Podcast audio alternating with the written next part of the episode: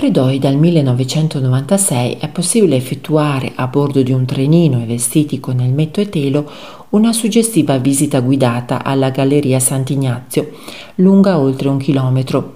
Dal 1400 vi fu coltivato il rame, un materiale relativamente elastico che fu usato per produrre filo. All'interno comincia l'avventuroso percorso guidato di 350 metri, con scene sul lavoro dell'epoca. La miniera di Predoi ha conosciuto il suo periodo di massimo sviluppo 600 anni fa, quando il rame qui estratto era già particolarmente ambito per la sua straordinaria maleabilità. Le gallerie scavate allora a mano nella roccia, utilizzando utensili molto semplici, si possono definire veri e propri capolavori di abilità mineraria.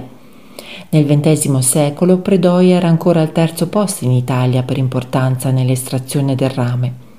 Oggi si può entrare nel cuore della miniera a bordo di un trenino, con il quale si percorrono i primi 940 metri.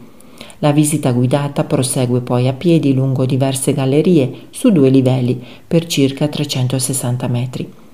Nel cuore della montagna, a circa 1100 metri, c'è anche un centro climatico, realizzato per essere un luogo di quiete, distensione e rigenerazione. All'interno del centro climatico è possibile godere in assoluto relax dei benefici del particolare microclima presente all'interno della miniera che si è visto essere benefico, in particolare per le patologie delle alte vie respiratorie.